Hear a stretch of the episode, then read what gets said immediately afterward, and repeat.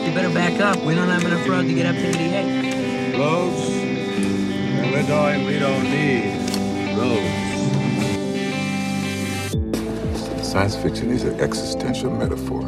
It allows us to tell stories about the human condition. Isaac Asimov once said, individual science fiction stories may seem as trivial as ever to the blinder critics and philosophers of today. But the core of science fiction, its essence has become crucial to our salvation. Tell me how many lights you see. There are four lights! So this is how liberty dies. With thunderous applause. That's it, man. Game over, man. Game over. Well, welcome to the Sci Fi Diner podcast. I'm Scott Herzog. And I'm Dave Sellers. And we are the only two that you're getting this morning. We're uh, actually recording this early in the morning uh, during the week, but we've had an opportunity that, Dave, I just felt like we really couldn't uh, pass up. Um, we're chatting with Brent Larson from Silverline Comics, and actually he's one of the one of the creators in Silverline Comics and one of the writers for them. Brent, thank you so much for coming and joining us here on the Sci-Fi Diner podcast. My pleasure. I'm excited. Yeah.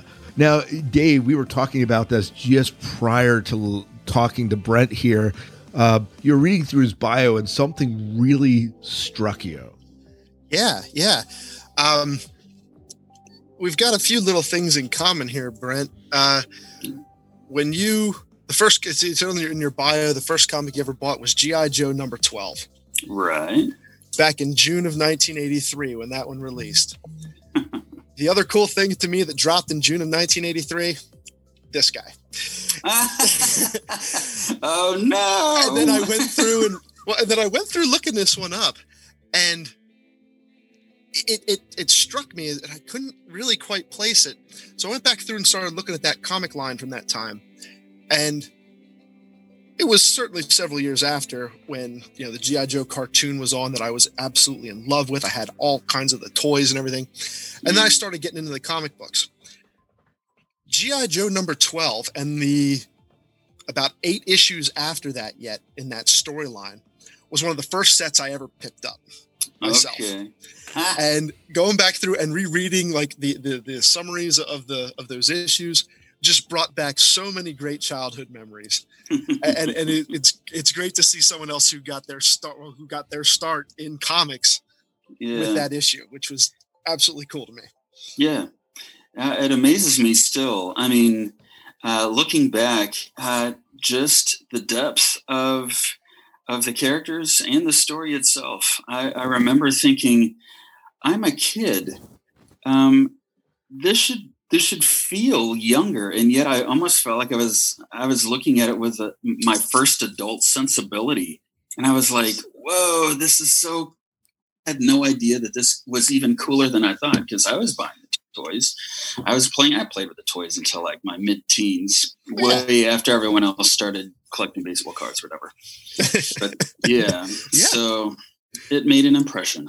that's great Now, was GI Joe one of the things that inspired you to get to start writing as a as a writer, or like I'm like one of the first things you mentioned is Encyclopedia Brown, and boy, when you mentioned that, that kind of Oh. brought in all sorts of stories that I read growing up too. But um, what what inspired you? Was it GI Joe, um, or was it like the Three Investigators, Encyclopedia Brown, that sort of stuff?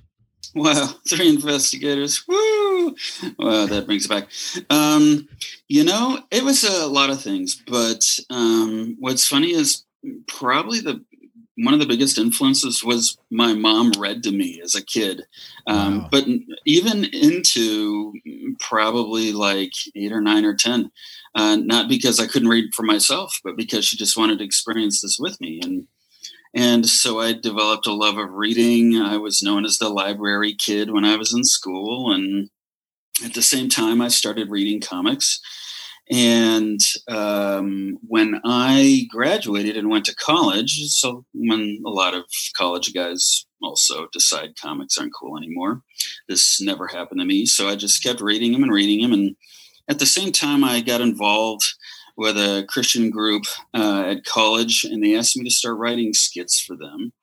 And I just started doing that, and that was a lot of fun. And I did that my entire college career.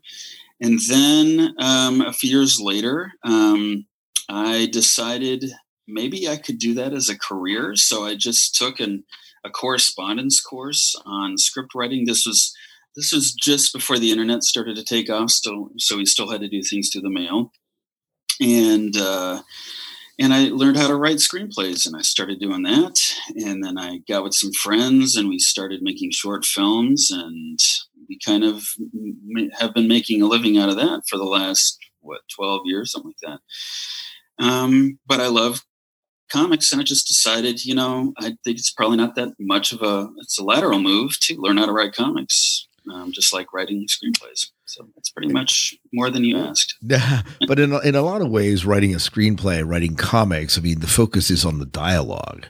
Um, mm-hmm. and uh, I mean, obviously, there's action that's kind of implied, suggested, and certainly fleshed out in the comic.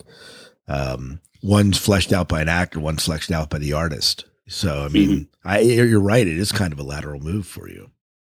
Yeah. Although I will say comics are a totally different animal. Um, I wrote an article for Bleeding Cool uh, a month or two ago. And what's fun about comic writing is it's mine pretty much completely.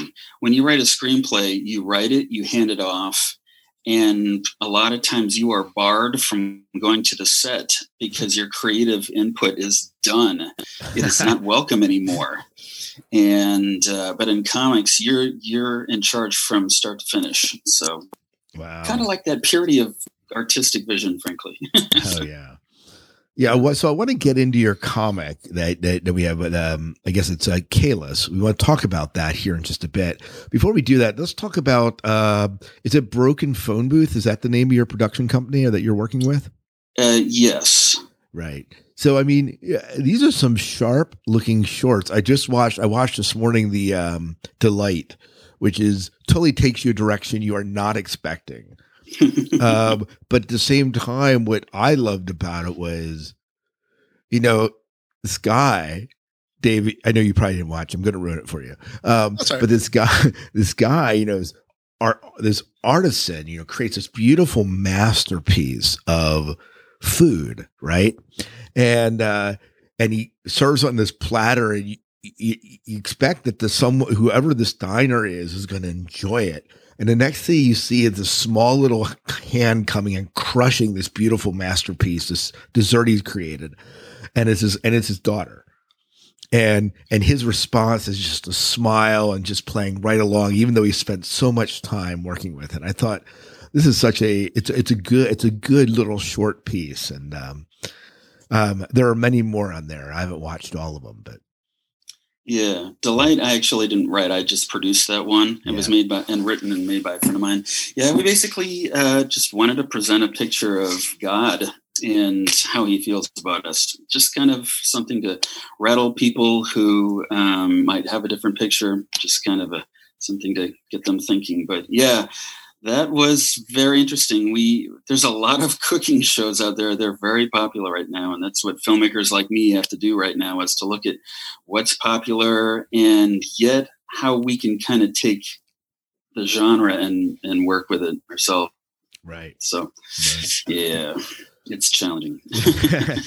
Very good. that stuff changes every day. It seems like. So, so, if, if someone wants to come on to a broken phone booth, if you go to a uh, Vimeo, it's vimeo.com backslash broken phone booth. Literally, that's the URL. Um, if there's a video that you'd point people to that really kind of showcases some of your script writing, is there a video you might point them to that's on this page? You know, there's a couple that I'm particularly proud of. One is called Jangled. Okay. And that is a fun story about a woman who steals a bracelet and then it starts to multiply up her arm and she can't take it off. And it's kind of a comedic piece, um, but it also kind of gives a picture of what shame can do to a person. And um, so a lot of our films kind of have that fun aspect, but kind of with more of a serious thematic element to it. Um, but another series that's on there um, that I'm particularly proud of is called Z Blog. and it is just a five uh, episode series about a zombie who um, believes that he's normal and is doing a video, uh, a vlog, where he is trying to convince the world that he's as normal as he ever was, and his friends need to stop treating him so badly, and you know what it's like getting a job, and yet he's starting to struggle with these feelings that he can't control, and that he needs something more than just positive willpower. So um, that was actually one of the first things we ever did. But I wrote that from start to finish, and I still I still stand by it. I actually uh, love that series. Oh, yeah, I, I, see it here. Oh, that's fantastic, yeah. and the premise sounds fascinating too. Yeah, so. yeah. um, I think we uh, when we first created it, we were hoping it would um, go further, uh, and it still gets kicked around from time to time, but. Um, yeah, yeah. That's uh, I hesitate to say I'm a fan of my own work, but that's the cool thing about working in films. You can say, "Well, I'm not a fan of my work. I'm a fan of our work." Yeah. There you go. So, because it's not yeah. an individual project in film. Yeah, exactly. so let's jump. Let's jump. Uh, before we get into Kayless, tell us a little bit about how you got hooked up with uh, Silverline Comics. Sure. Actually, uh, Roland Mann is a veteran of comics. He knows um, more about com. Uh, he's forgotten more about than I'll ever know. Um, I've read comics since well, I was 14 when I guess you were born, Dave. So anyway, but um, um, but uh, let me see. So a mutual friend introduced us um, Roland is a, an instructor at Full Sail University here in Orlando. And this friend just knew that I liked comics from way back, all throughout the 80s. And eventually I branched out from G.I. Joe to all the capes and stuff. I restricted myself to Marvel because I just didn't have the money to go bigger but uh, anyway, so Roland and I just started meeting and talking about comics, and we noticed two or three hours would go by was we're sitting in our little Japanese restaurant talking about what it was like to read comics, and he would say, "Oh, the guys that you read, I used to work." No way! That is so cool. Uh, so I'm like in my late 40s, going, "Oh my gosh!" so that was really fun. But anyway, yeah, I told you can't Roland, identify with that, can you? No, not at all. not at all. Yeah. But I, um, I eventually told him, well, look, I've had this idea for a comic about astronauts going to another planet and stuff. And, you know, uh, and he's like, well, you give it a shot and I'll talk you through it. So I wrote some scripts and he's like, oh, too much detail. I'm like, oh, wow, this is how comics work. So I started working through that. And he's like, oh, you want artists? Here's a good place to look. So I got on Pencil Jack and I got the two amazing artists that you see there, Leander and Lewis. And and uh, eventually it started to really come together. And, and Roland said, Well, hey, I'm going to be restarting Silverline here. Do you want to be a part of it? And I was like, Absolutely. It, it's better than the offer I have now, which was I throw it in a drawer and eventually hope I forget it so that I won't feel so bad all the time. so, yeah. so, and that was pretty much. Yeah, it's either that or really going the uh, going the route of really stomping, going to conventions, and trying to really, uh, really, really push your comic yourself as a self publisher, and that becomes a bit that becomes a bit cumbersome in its own right. Yeah, and frankly, I'm just not cut out for it. I am a shameless uh, promoter of other people's stuff, but I, uh, you know, I just signed up for Instagram like three days ago because people said I should because I'm selling a comic book, and I'm like, oh man, I don't even know what that is. I had an Instagram account, I didn't know what it was. Um, I'm in the process of getting my own website going, and but this is all because people are telling me I need it.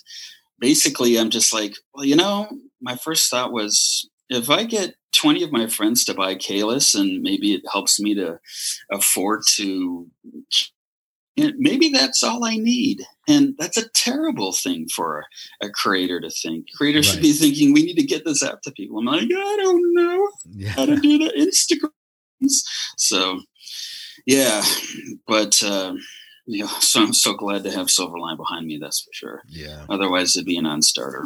It wouldn't be a Kickstarter. It would be a non-starter. A non-starter. Have you ever considered doing like a Kickstarter or something like that? Um, we just came off of actually. That's how we've promoted um, the first two issues of Kayless. Roland ran the Kickstarter, um, and um, we just wrapped up issue two. Like oh, what was it? Two weeks ago tomorrow, I think. We got over two hundred percent and uh, yeah, we're going to be shipping them. I think in the next month. So, oh, very yeah. good, Cool. All right, so uh, why don't we launch into uh, talking a little bit about the premise of Kayless? I was talking to Dave. You and I were talking, and this is a fascinating, you know, kind of uh, you know, a little bit out of it feels like a little bit out of the golden age. You know, the government has this secretive space project. They kind of send the Scott Anders into a secret orbit, uh, the, the not secret orbit, but a secret space uh, journey, and uh, kind of lose track of him. And then uh, mm-hmm. suddenly, here in 2020 or whatever, he current day, he like comes back. That's right. Yeah. Do you want to tell yeah. us a little bit about?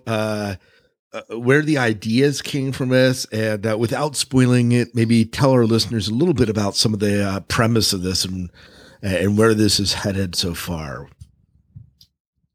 Kayless was just kind of came about over. Um, um, uh, I want to say like at least ten years. Um, this is back when I was just doing screenplays, and I was thinking, you know, it'd be really cool to tell a story. Um, I've always been intrigued by the Superman story of, you know, Superman is awesome. Why? Because he came from just happened to be humans that look like us that just happened to send him in a crash landing uh, course to Kansas, the nicest place on earth. Um, what would have happened if he'd gone somewhere else? What would have happened if he didn't look human? Um, and all the variations really fascinate me, but it also has got me thinking about uh, what about the normal person? What if they got those kind of powers? And comics have really thrived in their whole existence on the idea that, that if people got powers, they're strap on a cape and go and save the world from crime, which seems weird because uh, we don't really do that with the powers, quote unquote, we've been. Why would we expect to do that if we got superpowers? Um, but it also makes me wonder um, what would happen if we really tried um, and failed. And that really intrigued me. Um, so, if, say, for instance, Superman was an astronaut that arrived on Earth and got powers and he does this thing, what happened if we would send an astronaut to another planet and he got powers? What would he do? Um, keeping in mind he's not the paragon of Superman is. He's just a guy. And the more I thought about it, the more I really started wanting to see what this says, not just about the nature of power, but the nature of humanity. Uh, what's our purpose? Um, how do we get to determine what's right or wrong? And what's basically the nature of regret and what we'll be willing to do to set things right when things have gone wrong. A bunch of stuff that seems incredibly heady for a story about astronauts and the CIA. So I was like, well, maybe we need to ground this a little bit more. So I really just started to draw it in and thought, okay, well, what if this guy was gone? He came back, and the and Kayless number one opens with him crash landing on Earth and then he sets out on his quest, and the quest will carry him to the entirety of the series. And that is, he wants to go back where he came from. So that for the continuation of the series, we'll be answering the question: Why does he want to go back? Where did he go? Why did he go in the first place? How is the CIA involved? I mean, why the CIA? I mean, you know, it seems weird. Good, weird is good, and um, then we find out that there are forces on Earth that want to keep him from going back. And you start to get into a lot of the history um, between Earth and this other place and um, what's going to happen in the end. um, I have a firm idea, but uh, getting there is, is just going to be a lot of fun, I think. So oh, good. And obviously, we don't want you to tell us that here today. Yeah. but, uh, Dave, uh, did, any thoughts on this? No, it, it's this is seeming right up my alley. The more I'm listening to you talk about it and what I've read here about it so far, you know, the classic sci-fi feel, the government cover up and, and conspiracy with it. Oh, just two things that are just right up my alley. And awesome. it, it, sounds like it makes a very good story. Yeah. Well, I hope so. Yeah. How many issues are you planning on uh, running in this line, or just well, wherever it's going to take you? you know, it's funny when issue one came out. I got that question, and I kept saying, "Well, you know, I could, I could go like 60 to 100 issues. There's so many stories to tell. And then I found out that Kickstarter is not really as fast as that when you have to factor in things like art and and just how long it really does take to pull things together. And uh, then I went down to 25 issues. And um, I've recently retooled the concept to keep it to 17 issues. And that's really where I want to uh, cap it. If you ask me again in a year, I might be so impatient. I'll say I'll cap it at six. right. Yeah. But you have an idea of a story arc that'll take us through through through a journey through that many issues if we uh, if we have the patience oh, yeah. to do that. Yeah, um, I have it mapped out actually pretty well issue by issue already. Right. So they're all hanging yeah. on the wall behind them, which audio listeners you can't see. I'm just kidding, they aren't. But uh, with strings all over the place now. Um, well, that's fantastic. The premise, the, I agree, Dave. The, the premise is fascinating. Uh, the idea, uh, mystery, why he wants to go back, and uh, okay, so can you answer this question? Does he have? Does his? Does Anders have superpowers because of where he's been at? Yes, he does. Okay, you don't have to um, tell me um, what they are if you don't want, but I can tell you because in Kayless number one. Um, one of the coolest showcases of the series so far is the lunar lander that he went up in plummets back to Earth on fire. And the next scene, he's falling through the atmosphere before colliding on the ground. He doesn't land on the ground, he collides with it, creating a crater. And yet, then he crawls out. And um, so we already know that he has some invulnerability going on, on right. with him and it's probably not to oh you know what? It, i think it's okay. In issue two um, he uh, gets shot in the face with a 44 magnum and then throws a pool table at a bunch of bad guys. So he's got a little bit of extra strength going there too. Right. If there's more than that i, I don't think i've revealed that yet but okay well, that's fantastic. So, wait, you said he's crash landing on a lunar module. Yes. Well, he he's he's arriving at Earth on a lunar module that's breaking up in orbit, and then he continues the rest of the way right. through gravity. Is this yeah. like the 1960s lunar module, or is this like a own concoction of a lunar module? 1960s. Okay. Ah, Absolutely. Nice. He goes up on January 22nd, 1967. Okay. So two years before uh, the Apollo moon landing, right. basically. Fantastic. So, um, if listeners who are listening are intrigued by this and want to get a get a hold of it, where where where is a where's a good place for us to send them to kind of acquire this comic, or sure. can they? Uh, indieplanet.com if you go there and you just type Kayless, K A Y L E S S, into the search engine, it'll pop right up. The first issue is there right, right, now. Dave's doing that right now. No, I'm just kidding. Yeah, actually. yeah, there you go. Um, and the second issue, Roland will put it up there pretty soon. Um, since the, the Kickstarter just ended, um, he's in the process um, of getting it to the printer. Who Kablam is still in operation, um, even with the lockdown, because um, they're basically just manning it one person at a time. Um, but uh, they're hoping to get the book to the backers in the next, I want to say, month. I think, right. and that's probably when he'll post the second issue on uh, Indie Planet. So the issue in a Kickstarter, the issue first goes to the backers, and then uh, then it goes up into indie planet. That's right. Yeah, good, fantastic. And if people want to follow a little bit uh, more about uh, where you're at and uh, what you're working on, is there a place, Facebook, Twitter that you uh, should point them to? Or I know you said you aren't a huge promoter of yourself, but if people are interested in what you're doing and want to kind of connect with you because they they're into this idea of Kayless and some of the either this or the film work you're doing, where can we send them? Uh, well, probably in. I know I'm setting myself up by by telling you this, but uh, Brent.vector is uh, my Instagram handle. And uh, that is where I'm going to start um, really just putting stuff up there for, for anything I'm into. Uh, and um, my Facebook page, uh, Brent Larson. Um, like I said, so bad at this, but um, I'm hoping to turn that around in the next month or so. Right. So yeah.